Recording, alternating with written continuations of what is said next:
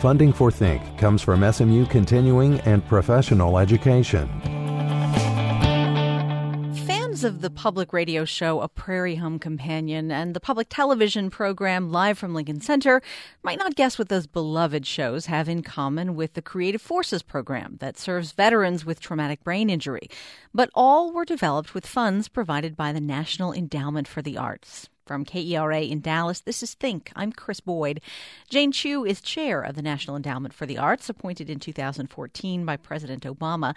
As it happens, she earned her master's degree at SMU, where she studied music and piano, piano pedagogy before shifting her focus to arts philanthropy and administration.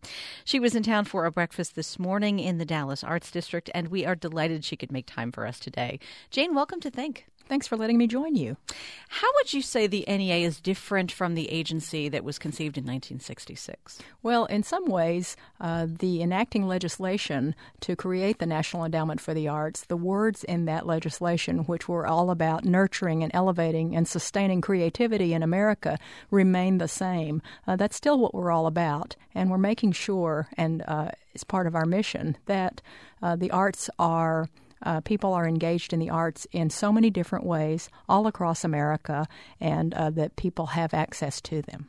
One of the things that has been a focus for you is um, really kind of expanding the definition of what counts as art. So, not only fine arts, but also the kind of uh, dancing that people do at, at weddings and parties and that sort of thing. Well, sometimes uh, I think about the arts uh, in comparison with, say, the food system. When you look at the different ways people eat and participate in eating. There's everything from uh, five star restaurants and Michelin restaurants to home cooking and all kinds of opportunities in between. And the arts, similarly, uh, you can go to five star restaurants, you can participate in um, in all kinds of similar arts uh, productions and uh, activities, uh, but we don't eat every day in a five star restaurant, and sometimes we eat often, but sometimes we don't. So there really is something for everyone, and uh, the arts are the same way, and you can celebrate it all. We would be eager to uh, move away from thinking that it's one versus the other. Yeah. There's so many different entry points, and we can have a whole environment of people participating,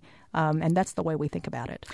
There are places in the world where um, people hear a song that they love and they don't hesitate to jump in. Um, they, you know, decide that they want to make something creative and they don't think, well, I haven't had 15 years of training.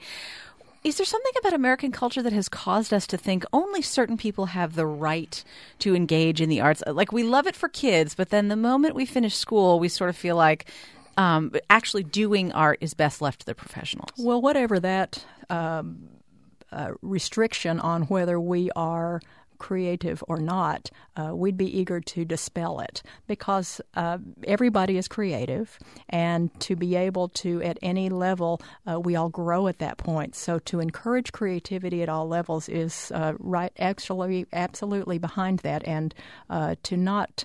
Uh, put the arts in a corner by themselves or to think that they only belong for some to some people and not for others. Uh, we think the opposite.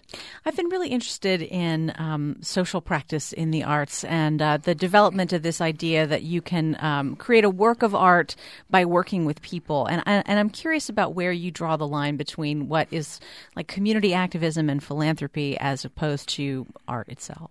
Well, we have seen that art, uh, in conjunction with uh, some social practices, um, uh, community justice, social justice, has uh, an under it's an underlying movement that's starting to take place all across America. We've been studying this actually through our Creativity Connects initiative uh, to say how is art um, and the practice of art and people participating in it different from, say, the way it was before the internet? Because the use of the internet ha- does seem to be a, um, a before and after. Uh, let's say, for example, uh, people participating in the art now have an have an ability to be able to uh, sell their works online. They have an ability even to create with their mobile devices and everything in between. So art can be more uh, the creation of it more accessible and ubiquitous uh, in so many different ways, including uh, introducing art and participating with uh, social practices and social justice and creative uh, social uh, ways. So uh, at the heart of it is the arts, uh, and at the heart of it is an introduction to uh, how we can identify and express ourselves with this vocabulary set, the arts, that transcends the use of linear everyday language and li- linear everyday conversations. So, um, that's the way we look at specific projects uh, such as the ones you've mentioned. Like how how does it connect with social practice? Well, if the arts are at the heart of it, um, there's probably something there. Why does a country need art? I know we could spend all hour talking about. It. You know, this. when we look at uh, various communities, and sometimes we describe them in ways like the population size, uh, the economy, um, various uh, industries, um, uh, how many sidewalks they have, and things like that. There's there's nothing wrong with that. Uh, but when you have the arts come in, uh, it sets a pulse for the community. It brings a spirit. It can it can spark a vitality in the community that makes people uh, say, I want to live there. There's something going on there that provides either meaning or identity or it shows a personality of that community. That's one of the greatest things about the arts. So it's not, again, by itself, but here it is ability the ability to spark uh, more uh, livelihood, more ability to say I want to be there, and more creation um, begets even more creation. That's a that's a place to live that uh, people say, I want to, I want to stay there. I want to help make this a community that not only that I can be proud of, but others as well. And the arts are often at the center of that. So you started your career as a musician. Um, I'm curious, did you hear somebody playing a piano and think, I want that? Or did someone say to you, Jane, you are taking piano lessons. Here's your, here's your practice book. Well, my parents are from China and they came over and met in America. And it was a time in, in 1949 when it was a change of government and at that time there was a lot of repression. And so my parents knew, both knew that they could never go back to their own uh, home countries, which they so loved, such a beautiful country of China. And so uh, I was born, and I'm an only child, but I was born in Oklahoma and grew up in Arkansas. So I've really navigated a bok choy corn dog life my whole uh, growing up years. And the beauty of that is that I became very comfortable in. Um, the ability to be uh, in the middle of ambiguity because there's uh, without force fitting everybody to be exactly alike. And when my father died at age nine, I was taking piano lessons and really realized at that time, having grown up with parents who spoke Chinese at home and I spoke English at school, um, that uh, music for me was the starting point for my realizing there was another form of expression. I'm not sure at the age of nine I could have articulated uh, my own profound loss of my father in linear, everyday words. But there was something in music that I'm not sure I could even articulate today that soothed me. I didn't care what kind of music it was. And over time, continued participation on that allowed me to be more intellectually uh, interested in it. I started seeing what other people created, and it was inspiring to me. So I've seen, I've seen firsthand the ability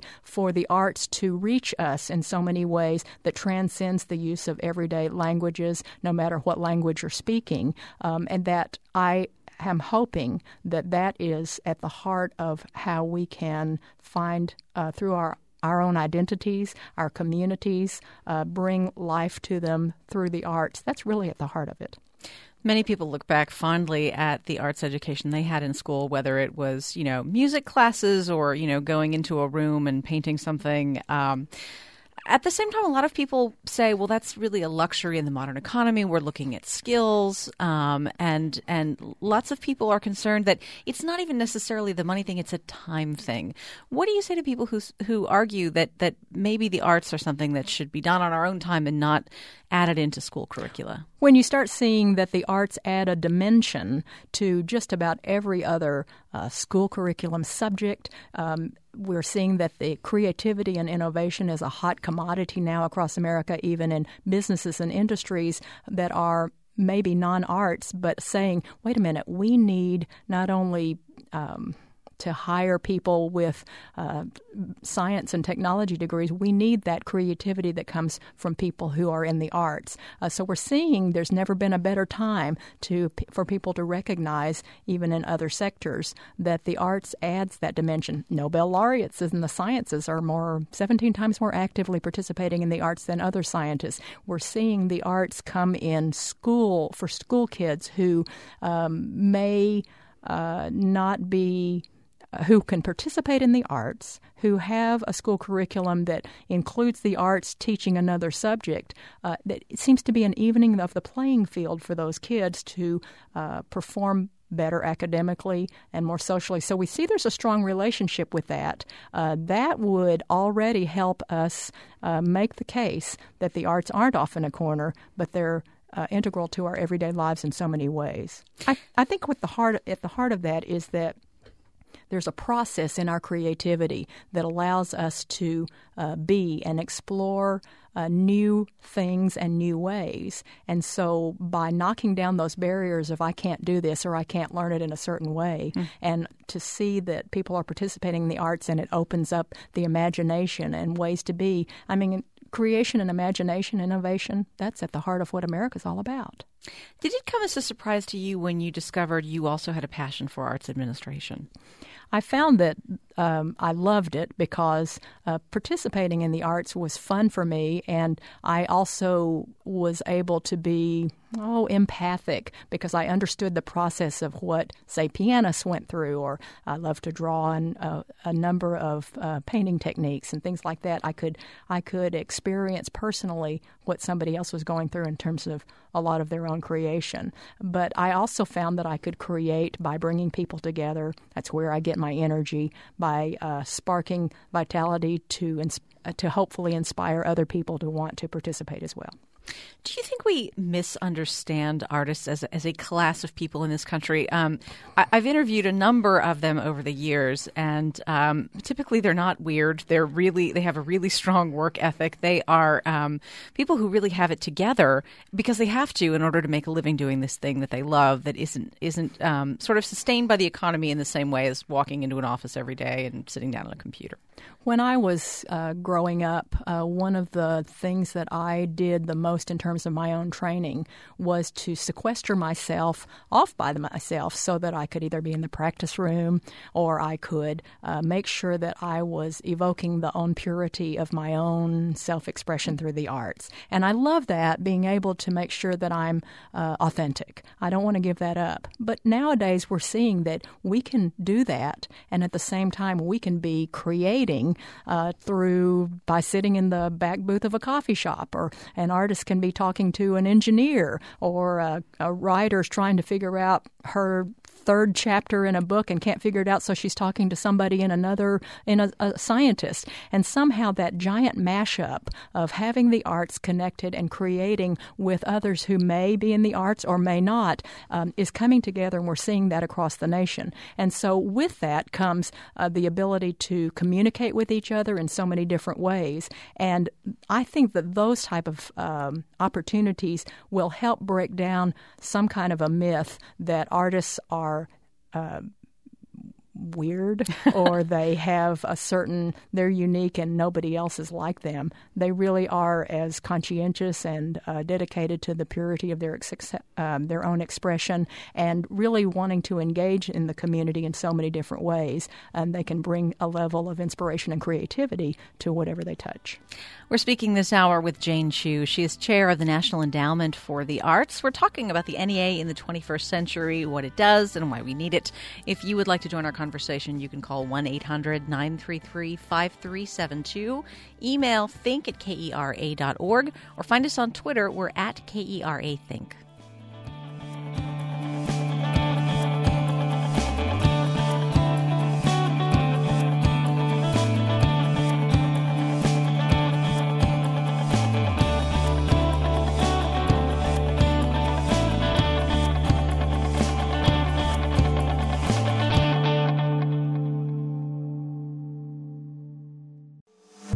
Funding for Think comes from SMU Continuing and Professional Education. Fall registration is now open with courses in art, architecture, history, and languages, as well as professional certificates and test preparation. Registration at smu.edu/cape. This is Think on KERA. I'm Chris Boyd, speaking this hour with National Endowment for the Arts Chair Jane Chu. If you'd like to join our conversation, you can call 1 800 933 5372 or email think at kera.org. So, Jane, the NEA's budget for 2016 is just shy of $149 million, which sounds like a lot, but actually works out to like 45 cents for every man, woman, and child in the country. How does that money get spent in a typical year? Well, we have uh, been able to fund across the nation, and we're very mindful of that. We're there's grants uh, in all 435 congressional districts, uh, but the way the process works for grant making at the National Endowment for the Arts is something that I'm very proud of because it really demonstrates that we're all in America shaping the arts in America together. So, the first steps, there's a three step process in terms of the grants being awarded and recommended. The first step actually is that citizens read the proposals that come in. So, we have citizen panels who come in and they're uh, experts in the certain disciplines. We've got 10 or 12 or 14 disciplines, uh, various ones from music and opera to theater to dance to uh, arts education, and many, many more, new media. And they will read the proposals because they're out in the field knowing what that the nuances that they read in the proposals are big deals. And they know that when you've seen one community, you've only seen one community in how art is expressed and how uh, the ways the arts can bring communities together as well as honor individuals. So those recommendations come from citizens, then they go to our National Council members who are also experts who come in on advisory council to the National Endowment for the Arts, and then the third is the chair.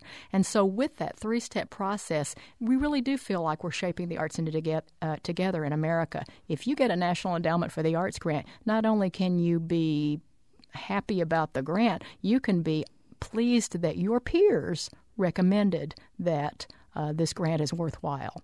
Uh, that's the process that we have all across America, being mindful of uh, whether grants are going through um, large and small and medium sized organizations? Are they in rural communities as well? Uh, did we uh, make sure that arts education, especially for kids who come from uh, neighborhoods that they don't have as many social or um, social or economic opportunities, a, a, way of being engaged in the arts.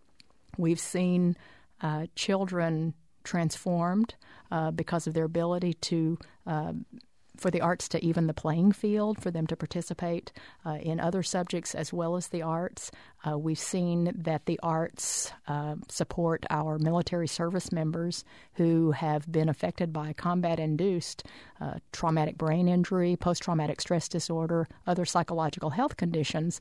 Participate in arts programs where uh, it's transforming for them, not only their ability to manage their pain, but articulate and enhance their memories better. Their loved ones are seeing that they are getting their uh, loved one back who's been affected, and even health care administrators note that these arts programs are not only non invasive, but they are ways for people to create. Uh, they've been so uh, focused previously on uh, restricting, hmm. and now they get to create and see another side of them. So these are the ways we think about uh, are we making sure that the arts are all across America, just as our mission has said. I want to talk a little bit more about that Creative Forces program that works with um, the military and wounded veterans in particular. Um, were there a number of different ideas proposed before um, the NEA settled on something that really felt like a comprehensive program that could serve people who had had a variety of different experiences and maybe needed some help reintegrating? We started about five years ago through the uh, arts programming through Walter Reed Military Medical Center at the National Intrepid Center of Excellence over in Bethesda. And uh, found that through that, because that is a focus that they have there on uh, helping service members who are affected by post traumatic stress disorder, traumatic brain injury conditions. And the results were so transformational that the healthcare professionals were calling back to say we're going to make this part of our standard of care. So out of 40 therapies, they integrated uh, arts, visual arts, music therapy, creative writing into their healthcare system uh, and saw such great results. We were able to expand it for Belvoir uh, in Virginia at the uh, Brain and Wellness Center. And so we're so appreciative that Congress, both the House and the Senate, uh, increased the National Endowment for the Arts budget so that we could start expanding to 10 additional sites. So by the end of the year, we'll be at 12. We'll have identified 12 sites across the nation. One is in Texas at Fort Hood and Killeen, uh, where we're able to touch service members. Prior to that, we weren't able to uh, provide these same arts programs to uh, veterans, and now we can. So uh, we're starting to branch out and reach out. I think it's because we saw such transformational results, and it was non-invasive, and it was a uh, a way of um, it's of low cost administration that we could reach out that way. It was just a slam dunk, an obvious one to make sure people understood that they could participate in the arts that way. Is there a qualitative difference between the forms of art that we expect to be kind of independently economically viable, uh, you know, popular music and commercial TV and movies, and the ones that for a long time we have expected might need some philanthropic support or government support, you know, classical music and ballet and you know fine visual arts? Is there is there is one more important than the other? one is not more important than the other. It's back going back to that same idea as the food system. Let's make sure that we have a whole environment that provides all of it. But uh, we focus specifically on nonprofit arts, uh, and as well as uh, being in partnership with, say, uh, local municipalities as well, uh, mayors and other partnerships. But we focus on the nonprofit arts sector because we've seen not only have uh, their ability to go into neighborhoods and go into uh, areas and be flexible and uh, identify uh, people who haven't had the opportunity to be engaged in the arts. so starting things like um, projects that were in their nascent stage uh, that could build and be stronger later has been um, a hallmark of the actions of the National Endowment for the Arts. Early on, you mentioned uh, Sundance Film Festival and Prairie Home Companion, Live at Lincoln Center, and many hundreds more. Uh, uh this year in 2016, the National Endowment for the Arts was honored to receive a special Tony Award about 133 projects that were started through funding of the National Endowment for the Arts went on to be nominated or win a Tony Award in theater. And think about the theater education opportunities. So uh, that's where we focus the most because we know that there's some great things out there in the field, people doing good work across the nation. I think a lot of people are okay with public funding of arts that may not be their cup of tea, but that don't bother them. Long before your time at the NEA, of course, there was the culture wars. Um, in the 90s, there was like a 40% cut in the NEA's overall budget after some works were created that many people found deeply offensive. Um, what's the NEA's role in determining the content of work produced with even a fraction of funding that comes from public tax dollars? We don't participate in telling anyone what the content is. We are about making sure that the arts are accessible and available to all of America. The model that we use, which is to have citizens panels reading the proposals and making recommendations about what uh, they think is the most effective, um, and then also our national council is as well as the chair. The model of that three step process is uh, at the heart of identifying what is the most effective type of art, uh, and we only evaluate each project on two criteria. One is is it excellent, and two is it meritorious. So excellence and merit are the two criteria. When you when you see these citizen panels uh, reading through the proposals, talking about them, uh, thinking about what works and what doesn't, uh, that is a very satisfying process and actually lends itself to what you're talking about is um, are we identifying the content? No, the content comes to us through a proposal uh, and that somebody submits, and then the citizen panels read and recommend which ones are uh, the best ones to recommend. So the NEA offices used to be in the old post office building in Washington D.C., which is now, of course, a new Trump hotel. Um, you were appointed by President Obama. Um, is it your expectation that you will stay on um, in the next administration, or how does it normally work? That um, I know that the NEA chairs are appointed by presidents. The NEA chairs are uh, serve a term, and they are part of they were established as an independent federal agency. So they are actually not tied to any political agendas. We and doesn't that make sense? The arts are nonpartisan. The arts were not created to uh, to do anything except make sure that people have been engaged in the arts because we know the transformational power of it. So I do serve a term uh, and uh, was honored to be appointed by the president, and we don't speculate beyond that. We're just continuing to do our job. Uh, put our heads down and make sure that uh, we're trying to make arts available across America. Does the arts feel nonpartisan when um, they're being discussed in Congress? It, it, it, feels in some ways like the NEA has become a political football in the past several, a couple of decades. We'll, we'll say that we've been actually been honored and appreciative of our work with Congress. Uh, very appreciative that uh, Congress, both the House and the Senate, uh, gave the National Endowment for the Arts an increase in the budget uh, last year. There was a, also a proposed one for uh, the following year. Uh, we've been appreciative that. We meet with Congress very actively to say, did you know we're doing this? I just wanted to keep you updated. So we actively keep everybody updated on what we're doing. Uh, so, to a person, for the ones I've met, uh, I have been very appreciative of their responses. There's a number of people in Congress who uh, really understand uh, the mission of the National Endowment for the Arts and what it's doing to transform communities and their communities. And to the people with whom I've met who hadn't yet been as updated, um, to a person they have said, I didn't know you were doing that in a very favorable way. So my experience has been, uh, I've been very appreciative of having those uh, conversations with them, and I'm happy to provide much more. All right, let's go to the phones now at 1 800 933 5372. We have Addison calling from Denton. Hi, Addison. Hey, how's it going? Very well.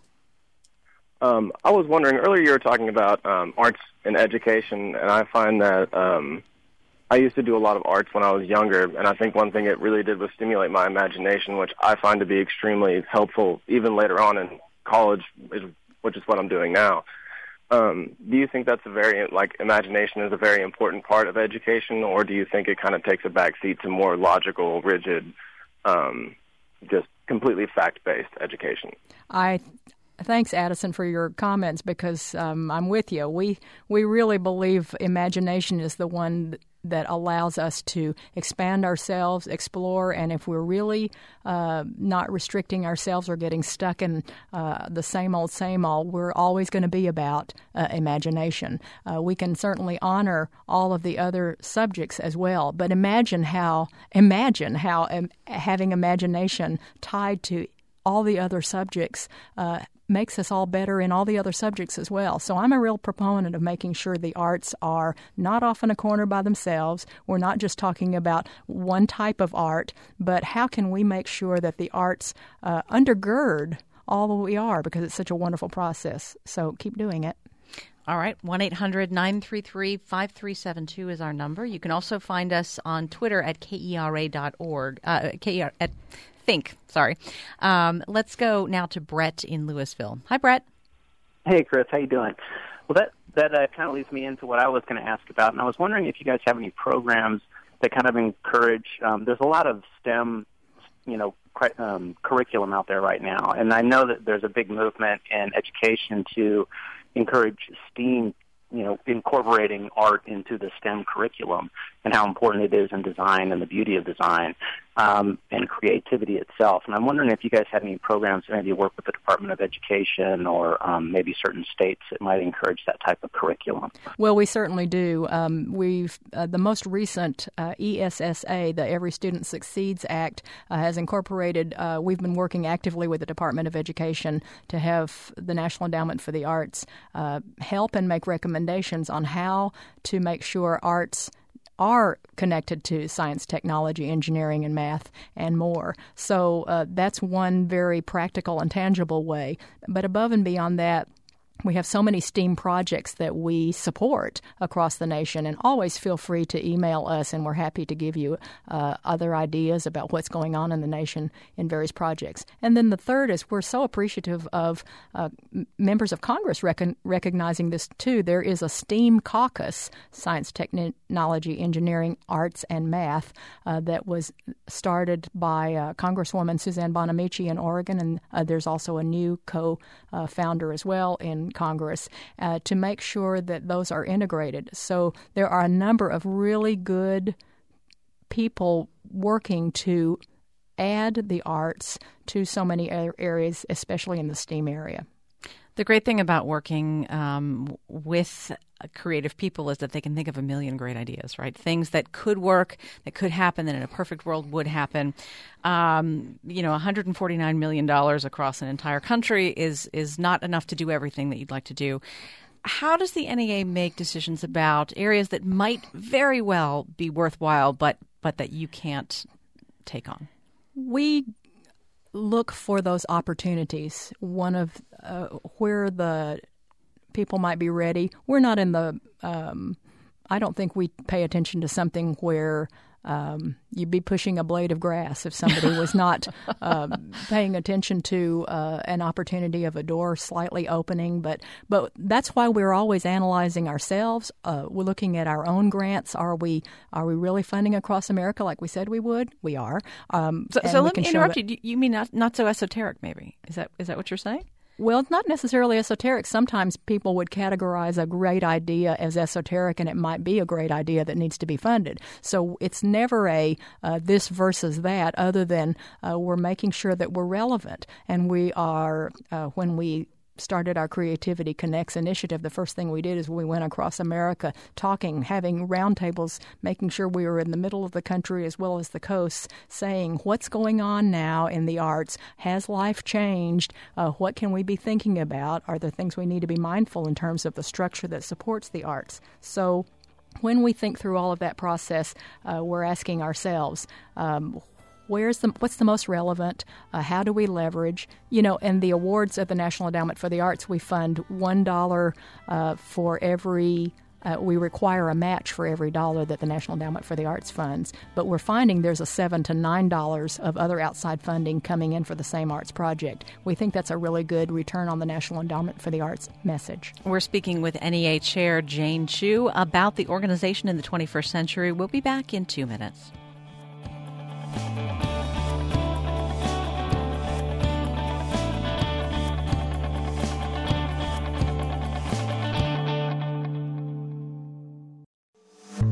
Funding for Think comes from SMU Continuing and Professional Education.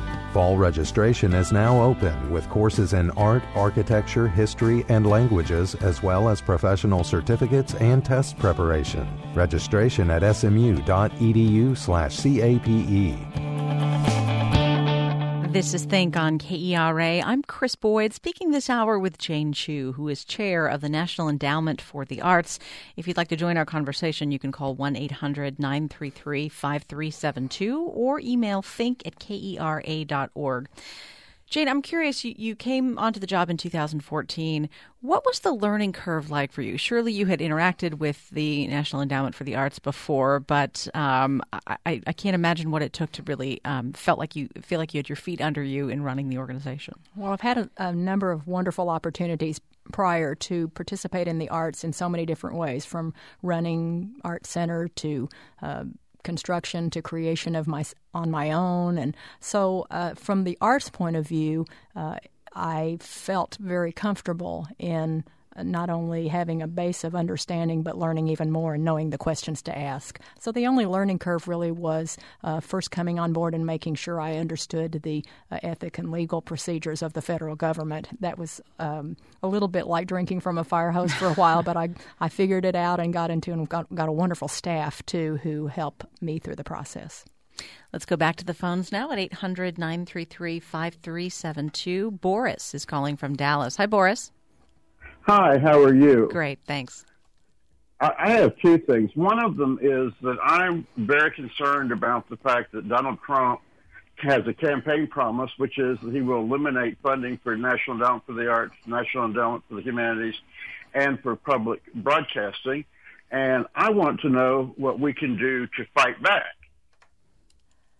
I've heard different things from uh, President elect Trump uh, about his intentions to support the arts or not. I, I, don't know if you've had a direct conversation with him or his staff yet.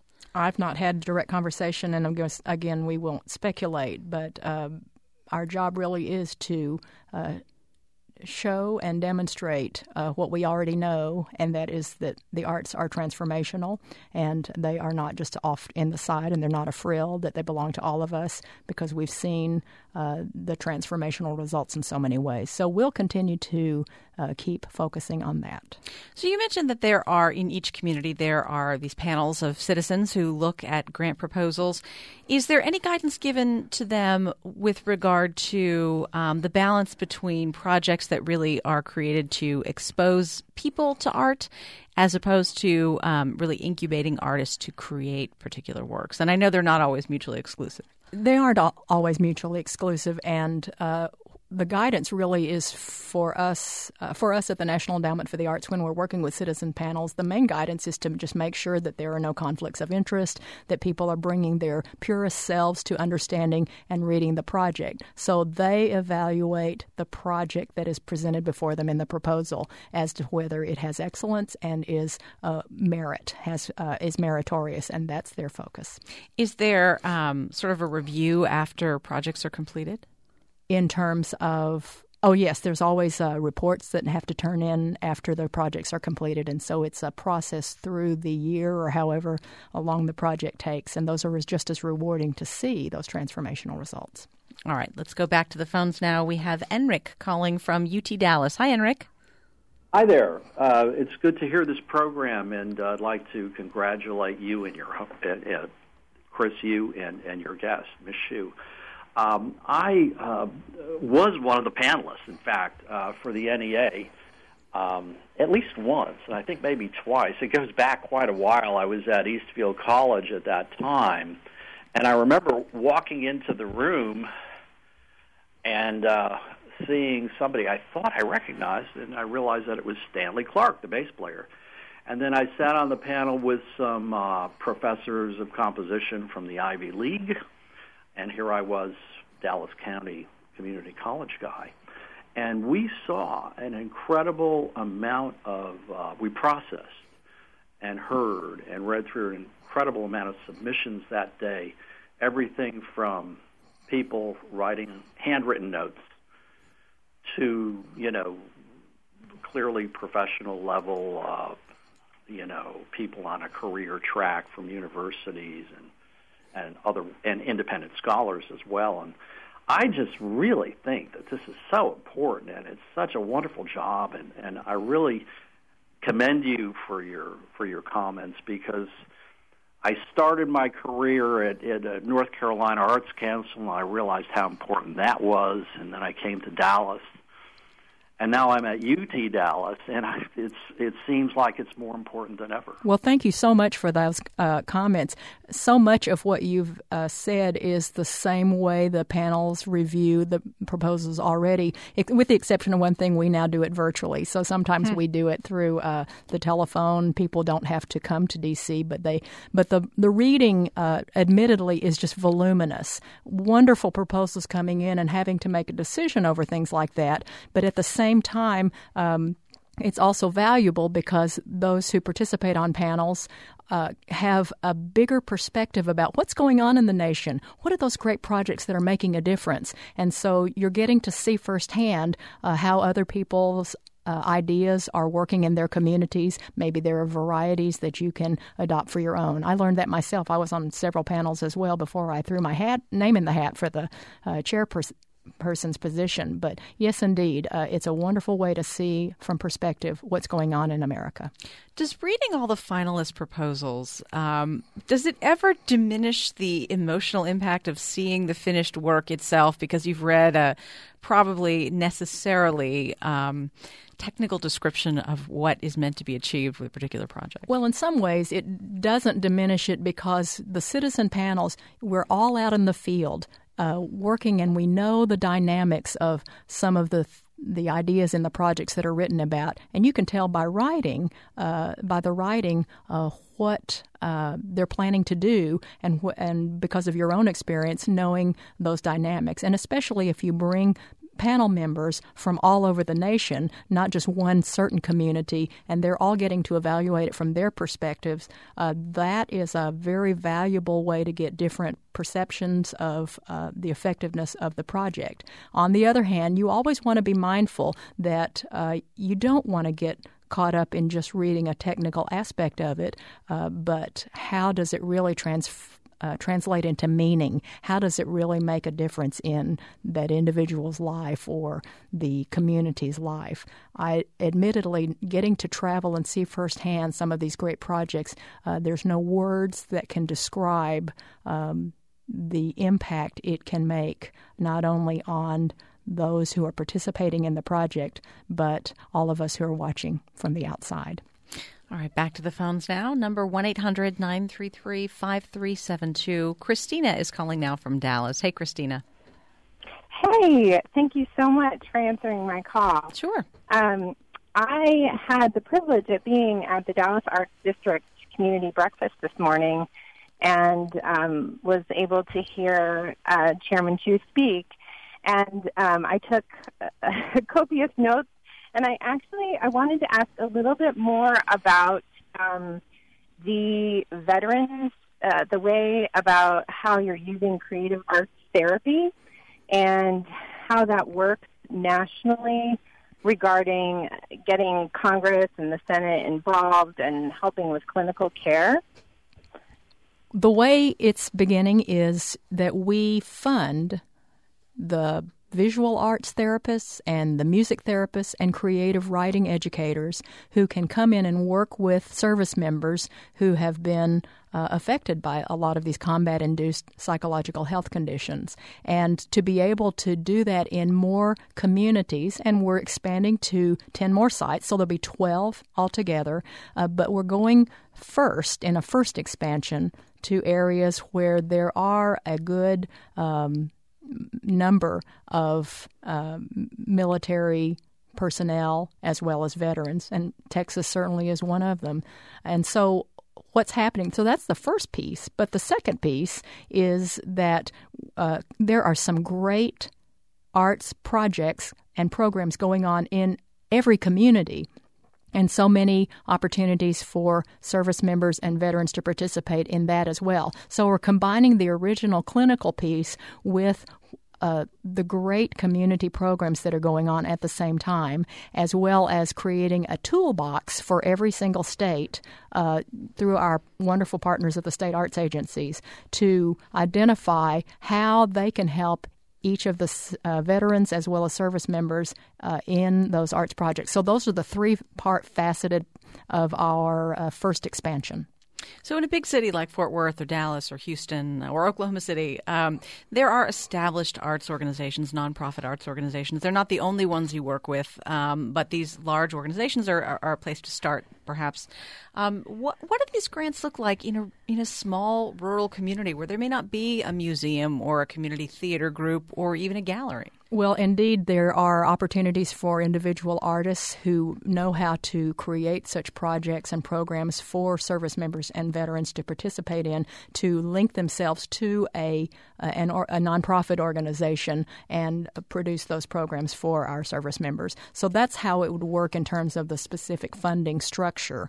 Um, that uh, there are organizations and there are artists in every single community in the United States. So we know they're there, whether it's rural or whether it is a small community, midsize or large. So there's something there for everybody, and we want to make sure we can get to them. Have you come to appreciate the value of an artfully written grant proposal in a way that you didn't even when you were writing them yourself? We, uh, while we of course appreciate people who have the ability to write artfully, we what we're really looking for, and I know the citizen panels do that too. We're looking for meaning. We're looking for whether people are going to really make an impact or not, and it's not just a way of impacting in broad numbers. That's one way to measure it, but it's not the only way. We're looking for um, how that project and how they can articulate that project project will make a difference um, in their own plans for the project as well. So there's all kinds of different ways. Remember, just like the food system, there's all kinds of ways to eat. There's all kinds of ways to engage in the arts as well. How does the public investment that the United States makes in um, an organization like the National Endowment for the Arts compare with other industrialized nations? When you look at um, a per capita, per, uh, and earlier you had identified about 46% per person in terms of the National Endowment for the Arts budget. Uh, some uh, countries are um, far more. Some countries are not only above a dollar per person, some are $10 a person, some are $20 a person, depending on what country you look at. So, in some ways, um, uh, it's a small amount, very small amount. In terms of the whole budget, government budget, it's about one one hundredth of 1%. But uh, the other way I love, I'm so proud of the way our model is in the National Endowment for the Arts in the United States is that um, we don't have a cultural minister. That works, having a cultural minister works really well in some countries. But for us to be able to have our state arts agencies and to be, to be able to have uh, citizen panels helping to read and make recommendations because you know what's going on out in your community and you're not trying to compare one with the other, but it's all of us shaping the arts into together, that's a very satisfying way because we're all in this together. Do you ever let yourself fantasize about what you would do with $10 per American? we would certainly do uh, even more. You can always leverage more with more. I'm talking about our uh, for every dollar that the National Endowment for the Arts awards, seven to nine dollars of additional outside funding from other sources comes for the same arts project. That's a uh, that can be a its own public-private partnership and its own um, sources of everybody coming together. Uh, that way of matching funds is also satisfying because it is, again, not one entity funding something versus another entity. It's one sparking uh, and leveraging other activity from other sources. So, are arts good for the economy? It certainly can be, and we're seeing that. You know, when you looked at um, downtowns, for example, of any size, back in the 1940s, 1950s, there uh, there was a lot of retail. There, uh, it seemed like a hub for people. And then as uh, highways and uh, interstates, and people began to have their own mobility and cars, and they went out to suburbs. There was um, the ma- the vast um, movement away from downtowns. And so downtowns for a while, I think in the 70s, became more desolate than they certainly ever were before.